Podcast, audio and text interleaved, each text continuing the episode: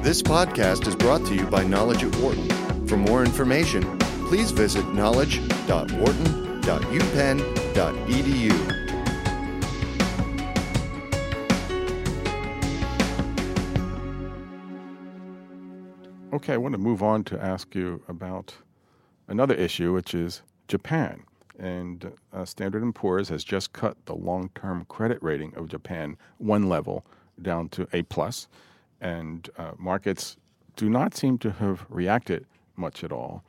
But I'm wondering uh, what you think will be the implications from this cut, and also, um, in general, is this is this some sort of signal that maybe Abenomics isn't doing so well. Perhaps it's failed. What, what is your view of that? Because Japan does seem to be struggling a bit. Yes, I'm, we've talked about this many times over the years, Steve. I know, you know, I, I guess, you know, I was always uh, fairly pessimistic about the likely success of Abenomics, and I think that that's what we're seeing is that it's not really working very much. I mean, they they did manage to devalue the currency significantly in a short space of time, and I think most of the effects that we've seen have been the result of that, rather than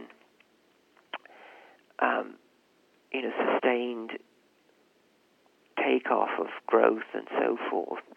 So. Uh, I, I, I think they've still got the basic problems that they've had for many years, which are uh, demographic issues, very low population, um, or negative growth for, for population, a lot of debt, um,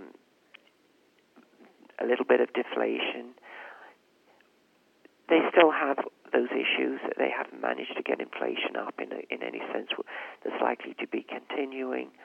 Uh, so I, w- I would say that those issues are, are still there, and that they have to, in some way or another, um, deal with them.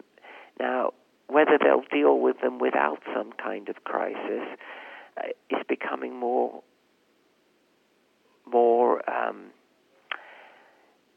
problematic, I would say, and that's why uh, I think we may see some deterioration in other indicators. The um, effect on, on, market yields and so on is not likely to be big because so many of them are owned by banks and other institutions which aren't going to sell in large numbers. They're not going to, to uh, take their money out of the country. So um, I, I, wouldn't put much weight on the fact that there wasn't much movement. But I, I think Japan still has a lot of, of problems which Abenomics hasn't managed to solve.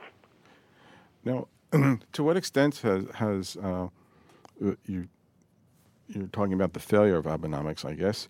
To what extent has uh, has it not really been even tried? In the sense that there was always this talk of uh, of, of, monetary stimulus and, and fiscal stimulus, and then there was this that was the first two arrows, and the third arrow was meant to be deregulation. Particularly, they would talk about deregulating labor markets and so forth. Um, but really, almost nothing has happened with that third arrow. And on top of it, there was um, uh, allowed to uh, go into effect a, a, big increase in the national sales tax. Uh, to what extent was it this sort of lack of third arrow and maybe the sales tax increase that contributed to uh, the lack of progress with Abenomics, or was it just really not not a program that was likely to work in any case? So I think, again, many people were skeptical about whether they would put in place labor reforms and some of the other reforms that they talked about. And as you point out, they haven't really made much progress with that at all.